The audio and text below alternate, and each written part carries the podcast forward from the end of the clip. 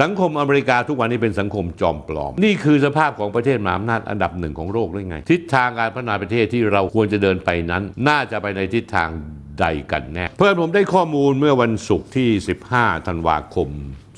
2566 ว่ากระทรวงการเคหะและพัฒนาเมืองสหรัฐ หรืออีกในหนึ่งก็คือเหมือนกับการเคหะแห่งชาติของประเทศไทย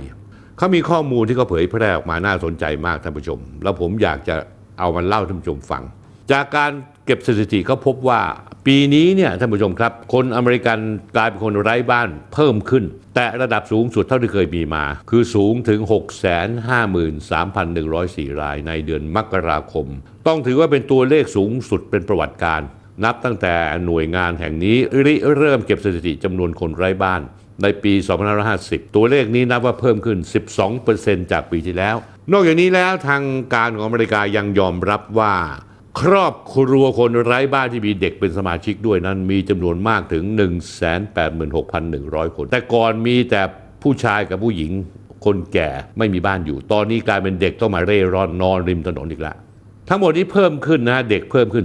16%เป็นครั้งแรกในรอบกว่าทศวรรษที่จำนวนสมาชิกครอบครัวคนไร้บ้านเพิ่มจำนวนขึ้น ตอนนี้ที่อเมริกาเมืองต่างๆเนี่ยห้าเมืองยกตัวอย่างให้ฟัง มานครนิวยอร์กคนไร้บ้าน 88,025 คนลอสแองเจลิส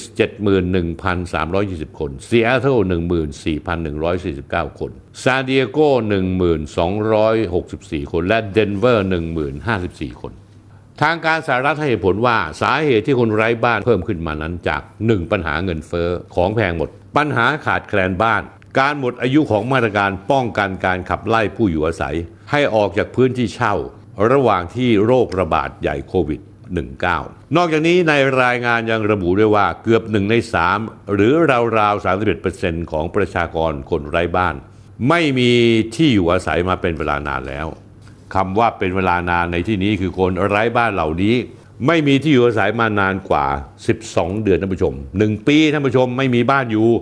หรือประสบปัญหาการไร้บ้านต่อเนื่องกันมาในระยะเวลา 3 ปี ผมต้องโยงกลับมาที่บ้านเรานิดหนึ่ง พวกเด็ก3นิ้วพวกชังชาติหลายคน ชอบเหลือเกินเอาข้อมูลเฮงซวยมาเล่าให้ฟังว่าต้นทุนการอาศัยอยู่ที่อเมริกานั้น ค่าครองชีพถูกกว่าไทยเพราะเมื่อเทียบกับรายได้ขั้นต่ำแล้ว แต่พวกเด็กพวกนี้ท่านผู้ชมนี่คือปัญหาใหญ่ของสังคมไทย เด็กพวกนี้เนี่ยเป็นพวกมโนโซเชียลกันซะเยอะ ฝันอยู่แต่ในอินเทอร์เน็ตคีย์บอร์ด ไม่เคยไปอยู่จริง และละเลยผู้ที่พูดถึงเรื่องค่าครองชีพในส่วนอื่นในสหรัฐที่พุ่งสูงขึ้นไม่หยุด ไม่ว่าจะเป็นภาวะเงินเฟ้อ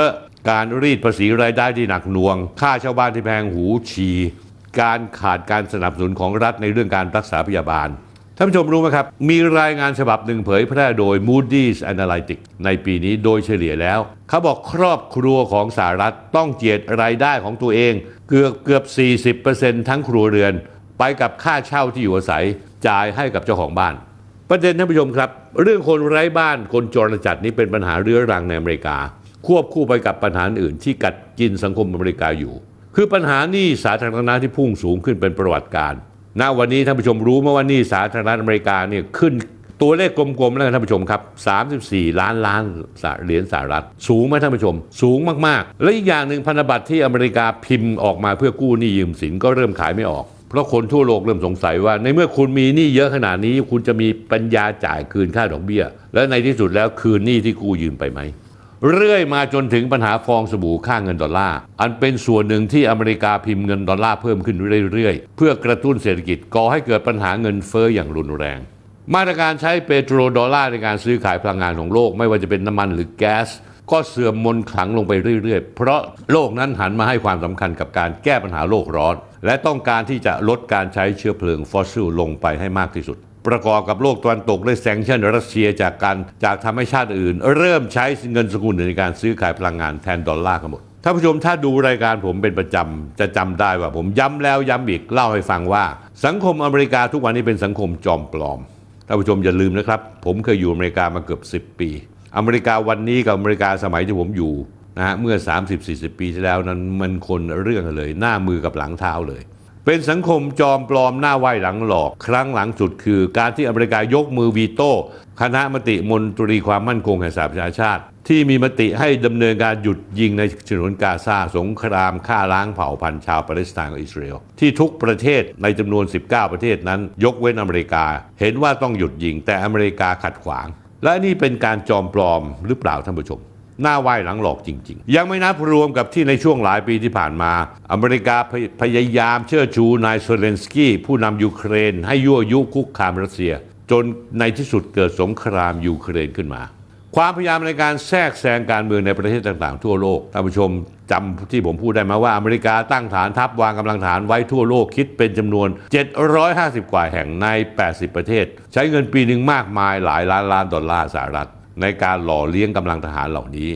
ไม่นับรวมกับที่ซื้ออาวุธ ใช้เงินสนับสนุนกลุ่มการเมือง กองกำลังในประเทศต่างๆ ทั่วโลก เพื่ออะไรท่านผู้ชมเพื่อปลุกระดมความวุ่นวาย โดยที่ทำทั้งหมดนี้อ้างว่าเพื่อที่ชาวอเมริกันคนสหรัฐ จะได้อยู่ในประเทศได้อย่างสงบสุข มีกินมีใช้เศรษฐกิจรุ่งเรืองและประเทศสหรัฐ จะยังสามารถดำรงความเป็นมหาอำนาจเบอร์หนึ่งของโลกใบนี้ต่อไปได้อยู่ บนความพังพินาศฉิบหายของโลก และบนความพังพินาศฉิบหายของสังคมอเมริกาเองอมหิตมากครับ แต่ในยะที่หลายคนไม่ได้พูดถึงคือสถิติคนไร้บ้านอเมริกาที่พุ่งสูงขึ้นเป็นประวัติการมัน